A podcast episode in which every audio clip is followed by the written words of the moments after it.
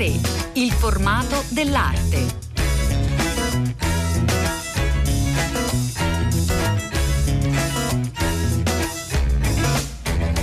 Buongiorno, buongiorno, a tutte le ascoltatrici e tutti gli ascoltatori da Elena del Drago, una mostra oggi eh, che ci fa particolarmente piacere raccontare, vedere la musica, l'arte dal simbolismo alle avanguardie che sarà a Palazzo Roverella Rovigo, mm, speriamo eh, prestissimo, forse il 2 eh, maggio. Noi intanto ve la raccontiamo, ve la lasciamo immaginare, lo facciamo, iniziamo a farlo con il curatore Paolo Bolpagni che saluto. Buongiorno, benvenuto. Buongiorno, buongiorno per, e grazie per l'invito. Dunque, vedere eh, la musica probabilmente aprirà il eh, 2 maggio, è una mostra molto eh, importante e composita che esplora un rapporto eh, strettissimo, forse più stretto di quello che si potrebbe immaginare tra l'arte, eh, soprattutto del Novecento, e la musica. Ecco, da, da dove avete cominciato, Paolo Bolpagni?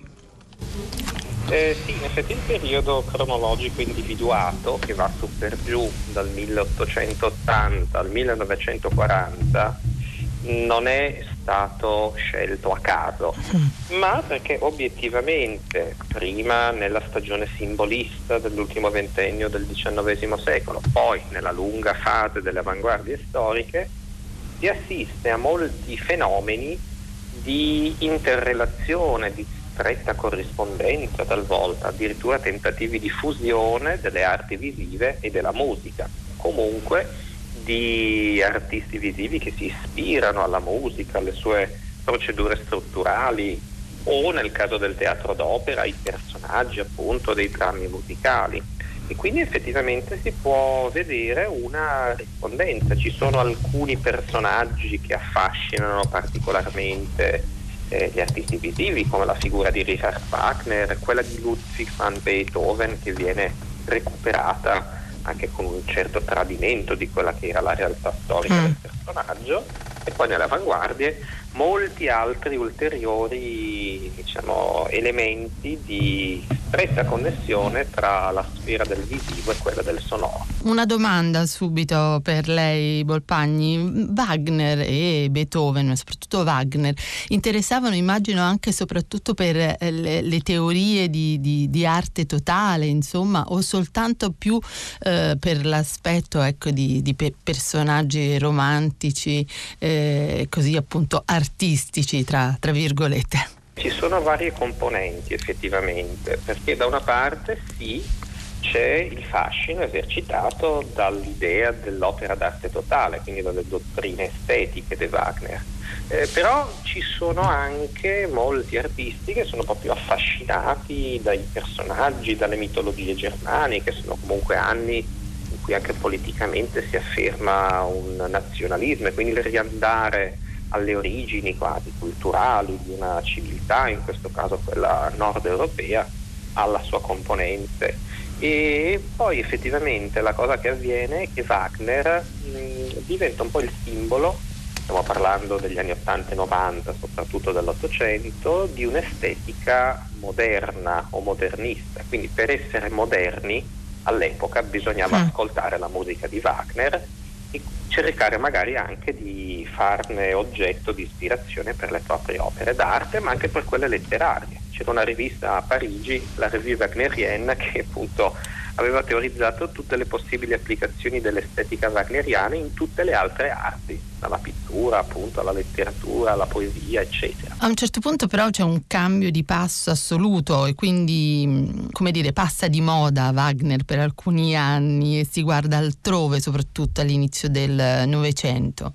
È vero, anzi è un cambio piuttosto repentino anche. Mm.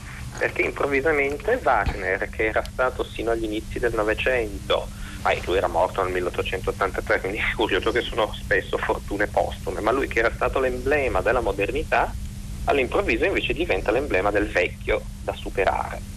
E eh, gli artisti visivi che vogliono ispirarsi alla musica per fare dell'arte nuova curiosamente non guardano più alla musica di poco precedente e quasi mai nemmeno a quella contemporanea, ma a Johann Sebastian Bach, perché Bach viene riscoperto di fatto per il largo pubblico, ai primi del Novecento, c'è il libro di Albert Schweitzer nel 1905, c'è la fondazione della Société Johann Sebastian Bach a Parigi, cioè c'è proprio una Bach Renaissance. E quindi la figura del grande compositore delle fughe, dei contrappunti, improvvisamente diventa emblema di una modernità che si può ritrovare appunto nei nitidi contrappunti dell'arte barocca, di, della musica barocca di Bach, che diventano molto spesso stimolo e suggestione per gli artisti astrattisti della prima ora. Naturalmente appena si eh, sente parlare di arte e musica si pensa all'astrazione, no? per esempio a Kandinsky, eh, a Klee, dove questo rapporto è particolarmente insomma, cruciale.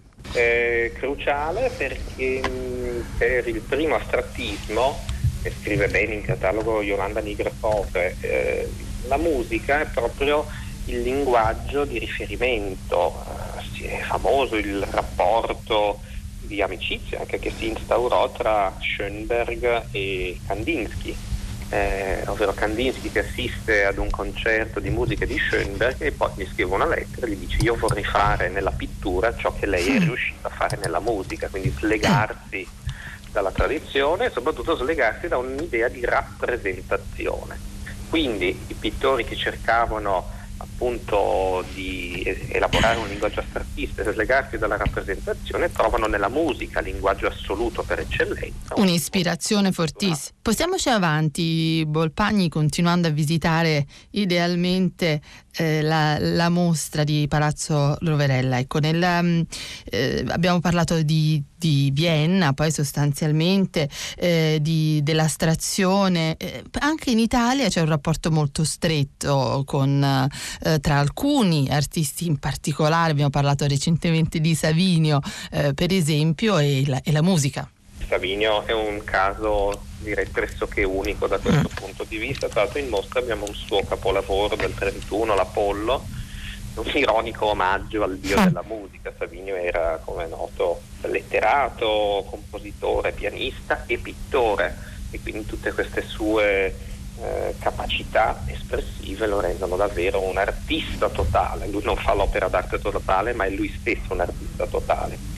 E poi non bisogna dimenticare che comunque anche nell'esperienza futurista beh, c'è una rivoluzione. Luigi Russolo eh, con i suoi intonarumori inventa una musica nuova che sarà recuperata 40 anni dopo dalle neoavanguardie statunitensi, Edgar Varese, lo stesso John Cage riconosceranno questo tributo eh, di riconoscenza nei confronti delle sperimentazioni di Russo e poi ci sono anche altri futuristi. Ecco, molti futuristi eh. hanno lavorato con, uh, con, la musica come proprio fonte di ispirazione primaria. Come mai secondo lei proprio le avanguardie, eh, penso anche al Bauhaus, insomma, eh, hanno avuto questa necessità proprio quasi di, di, di legare l'espressione visiva a quella musicale?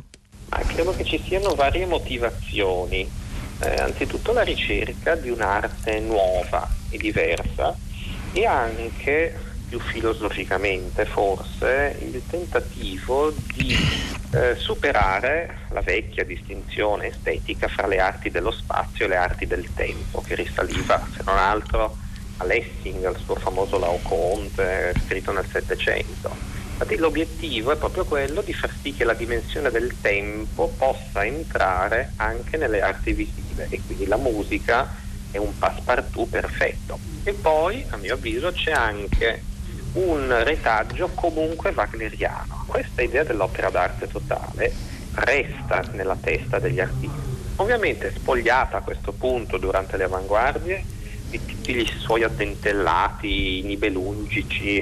Sì, più legati a quel momento preciso, sì.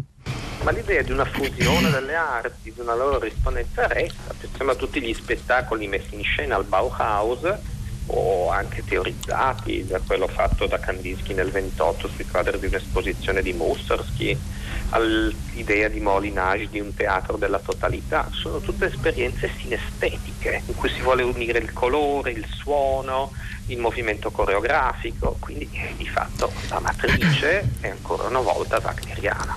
Ecco Bolpagni, c'è un'opera in mostra che speriamo, ripetiamo, possa aprire il 2 maggio a Rovigo, Palazzo Roverella, vedere la musica, è la mostra che stiamo raccontando, eh, l'arte dal simbolismo alle avanguardie, dicevo un'opera che sia stata capace proprio di riunire questo, eh, questa possibilità offerta a chi eh, guarda, eh, da, quindi a noi spettatori, proprio le ispirazioni musicali con poi l'aspetto più formale, insomma, artistico, visivo.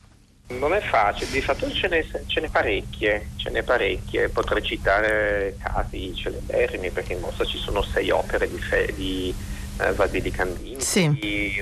uno, una di Klee, però vorrei forse citare un artista molto meno noto che è Charles Blanc Gatti, l'artista di Losanna, svizzero, che è uno degli esponenti di una corrente che si chiama musicalismo, fine anni 20, primi anni 30, e nel musicalismo, in particolare questo artista, Charles Blanc Gatti, eh, sostanzialmente aveva l'obiettivo in ogni sua opera pittorica, opera astrattiste, di eh, rendere un brano musicale. Quindi c'è per esempio un grande dipinto un capolavoro ispirato al bolero di Ravel.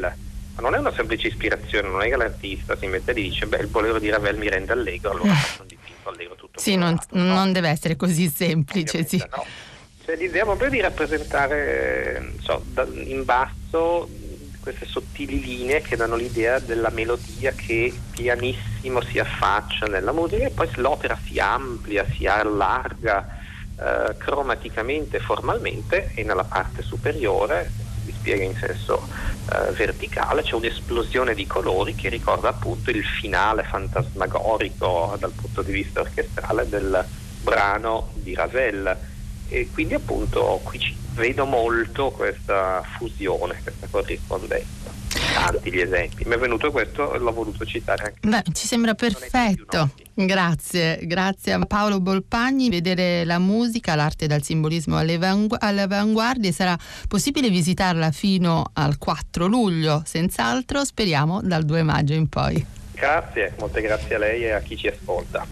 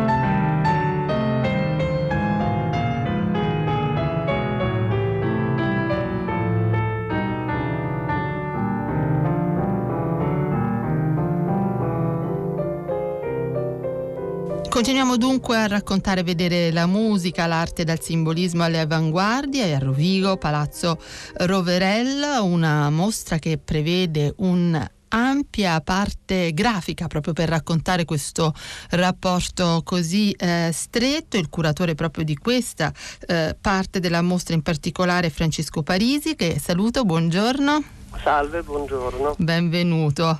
Dunque, l'interesse effettivo degli artisti per la musica, stiamo imparando oggi, è davvero esteso e come si esprime in particolare eh, nella, nella, parte grafica, perché è più semplice immaginarlo con l'utilizzo appunto di materie, di colore, no? che magari è una visione un po' semplicistica, ma rende l'idea.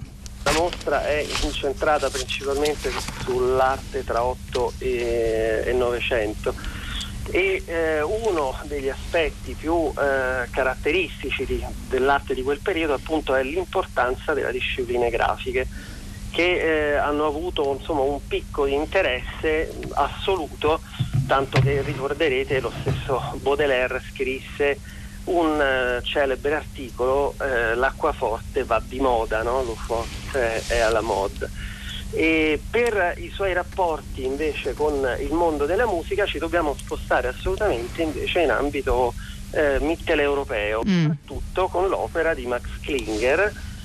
Eh, Klinger aveva nel suo studio un pianoforte, quindi era un uh, abile uh, pianista e nelle sue atelier faceva delle esecuzioni di, di, musiche di Schumann e di Brahms di cui era contatto sia proprio di amicizia che appunto eh, epistolare.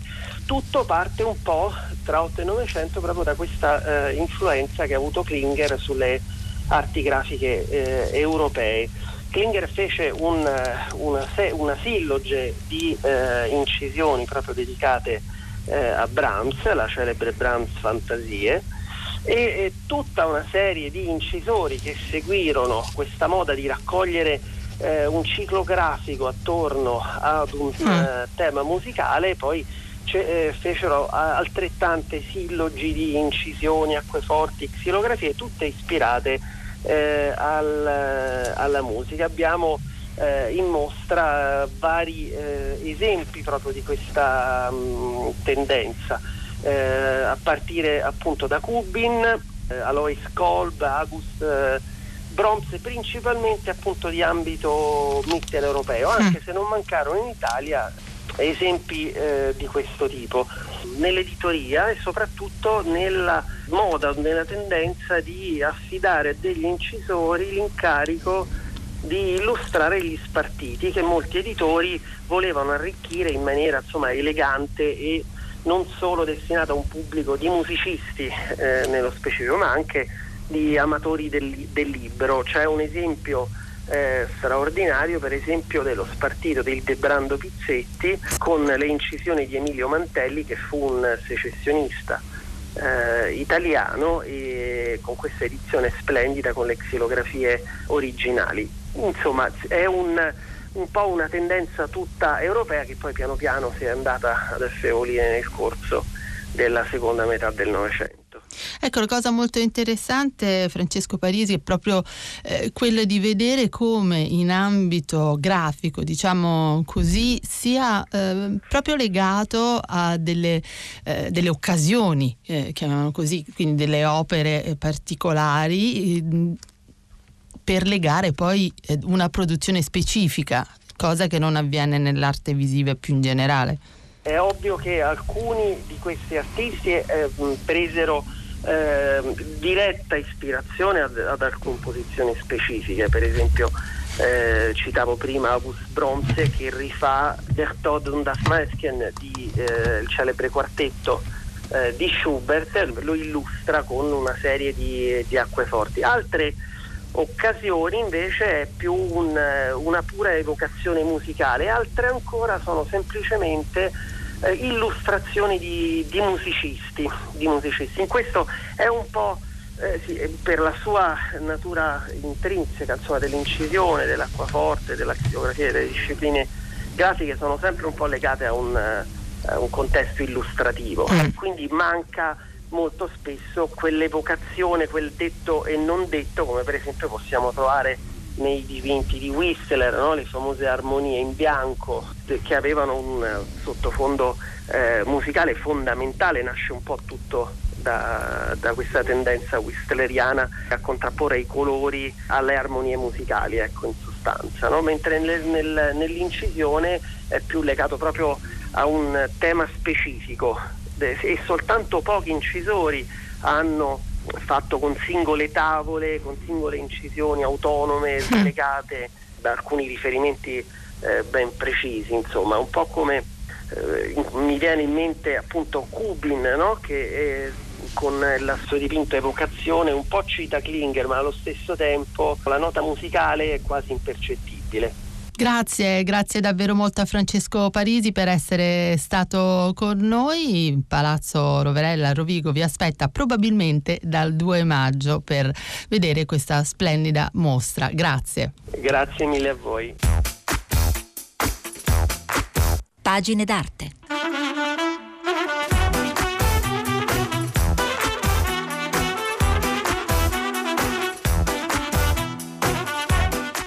Ed eccoci dunque giunti allo scaffale di A3 dedicato eh, ai libri, alle ultime uscite editoriali che in vario modo si siano occupati, si occupino di arte, di arti visive, di immagine. Un libro appena uscito particolarmente interessante eh, si intitola L'immagine eh, fantasma, Hervé eh, Guibert, edito da eh, Contrasto. noi siamo con Alessandra Mauro eh, che cura appunto queste edizioni. Intanto eh, la saluto, buongiorno, benvenuta. Buongiorno, grazie. Allora, devo dire che eh, insomma, per me Hervé Guibert è stata proprio una uh, scoperta, quindi eh, chiederei a Alessandra Mauro di mh, mm, raccontarci questo personaggio così, eh, insomma, uh, scrittore, eh, critico di fotografia, fotografo, scriveva per Le Monde, ehm, insomma, Alessandra Mauro, a lei la parola. Peggy Bear è stata una sorta di meteora del cielo, per così dire, della fotografia, ma soprattutto dell'immagine. Francese, eh, era nato nel 1955 e purtroppo è morto di AIDS nel 1991. È stato un giornalista, uno scrittore, un fotografo, una, una sorta di intellettuale un po' direi a tutto campo che lavorava molto appunto intorno all'idea di immagine, ha scritto dei romanzi, ha scritto ad esempio dei romanzi fotografici molto molto interessanti, ha tenuto eh, sulle pagine di Le Monde una rubrica di eh, fotografia con, appunto, occupandosi in modo molto puntuale di, mh, mm, di fotografia. E ha parlato molto ad esempio della sua malattia, del suo lento decadere, della sua lotta contro la malattia, eh, appunto l'AIDS. Eh, fino proprio alla fine, anche in romanzi e in testi molto belli. Peraltro poi lui aveva un grandissimo legame con l'Italia.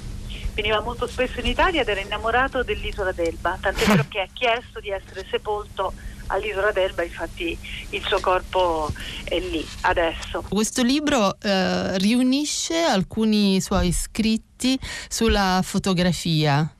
Eh sì, questo libro, L'immagine fantasma, è forse il suo libro più famoso, ma curiosamente non era mai stato pubblicato in italiano, mm-hmm. è del 1981 e sono 64 eh, frammenti quasi, mh, mm, pensieri per così dire, intorno alla fotografia. Si chiama L'immagine fantasma perché tutto il libro è costruito appunto intorno alla ricerca, ma soprattutto direi alla creazione di un'immagine, ma è fondamentale che l'immagine non si veda Tant'è vero, proprio lui lo dice nel primo testo del libro, che eh, questo libro deve essere una raccolta di idee, pensieri sull'immagine, anche di desideri di immagine, immagine come il desiderio dell'immaginazione di creare qualche cosa, ma in qualche modo l'immagine deve rimanere appunto un fantasma, un fantasma che in fondo è quello della nostra creatività. Infatti la prima cosa stupefacente Alessandra Mauro è proprio questo che si, pensando ad un libro di fotografia naturalmente prima, il primo istinto è proprio quello di sfogliare rapidamente e vedere no, tra le parole anche le immagini di questo eh, fotografo, però poi si comincia a leggere e si capisce benissimo eh, proprio la sensazione che intendeva dare Hervé Guibert, no? di, di evocazione fortissima di un sentimento poi. Sì, infatti, e ci sono tanti livelli diversi di immagine. C'è ad esempio la fotografia della madre, questa madre molto amata, in questo poi ovviamente ci ricorda Roland Barthes. Roland Barthes, infatti. Certo, ma mentre Roland Barthes eh, e quindi la camera chiara è costruita intorno a questa fotografia della madre che noi non vediamo ma che sappiamo esistere, invece per Hervé Guibert la fotografia che lui cerca di fare alla madre mettendole in posa, eh, addirittura cambiandole la pettinatura perché non gli piace come era pettinata in quel momento così, alla fine quando scatta si rende conto che la pellicola non aveva agganciato la macchina fotografica. E, e siamo ovviamente nell'epoca dell'analogico ancora. E dunque questa fotografia non c'è, semplicemente non c'è, non esiste, non esiste ma noi la vediamo perché lui ce la descrive benissimo, quindi è tutto un rapporto di immagine e immaginazione. Ci sono ad esempio delle, dei testi in cui lui ci parla di quanto le fotografie che vede sulle copertine dei dischi hanno per così dire informato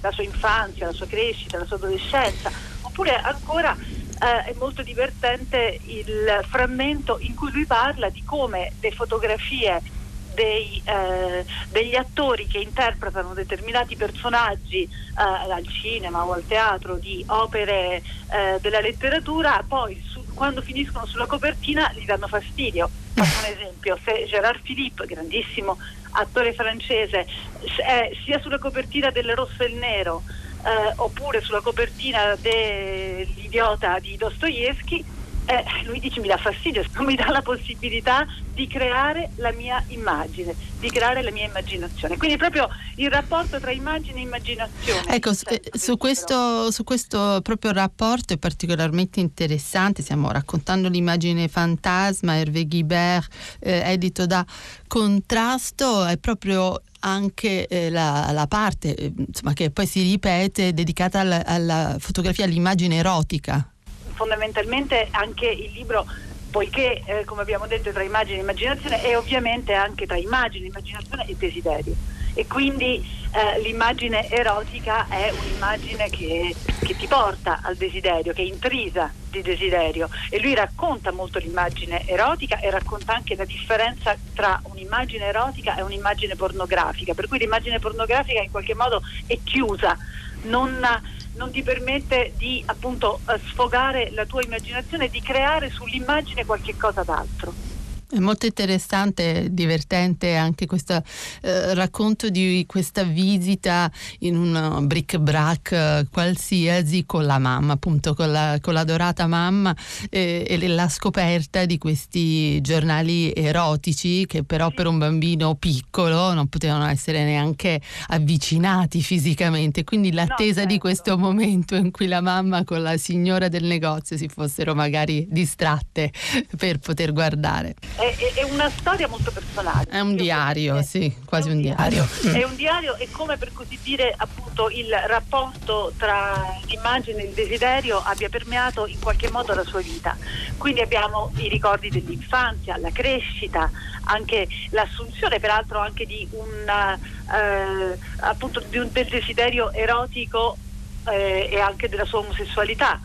Ma eh, abbiamo anche tante altre cose, abbiamo ad esempio i suoi incontri, incontri fortuiti, eh, ci racconta ad esempio di quando eh, un fotografo eh, nel suo studio lo vuole mettere in posa, di quanto la costruzione di, di questa posa sia, sia, complicata, sia artefatta. E anche dei suoi rapporti con eh, attrici famose, c'è una I di cui lui parla, che, lei, che lui fotografa e questa I è Isabella Gianni, mm. sua grande amica eh, che lui fotografa molte volte e racconta appunto anche il rapporto complicato tra eh, divismo, eh, individualità e fotografia. Quindi ci sono tanti aspetti diversi e poi ci sono anche le immagini perfette, le immagini perfette quelle che poiché non ha una macchina fotografica non riesce a realizzare.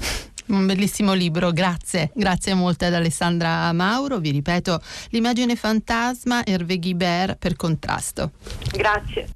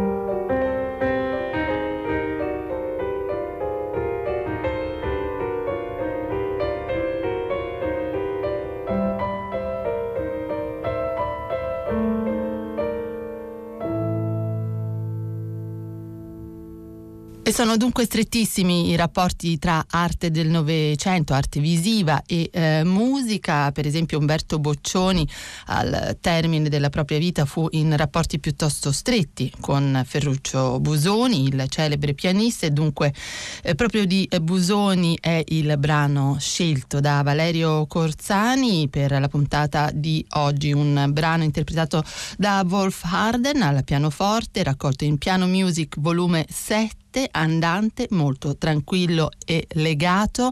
A questo punto i nostri saluti, saluti di Cettina Flaccavento che cura 3 da Elena del Drago che vi sta parlando. Eh, grazie per averci seguiti sin qui e un buon proseguimento d'ascolto con tutti i programmi di Radio 3.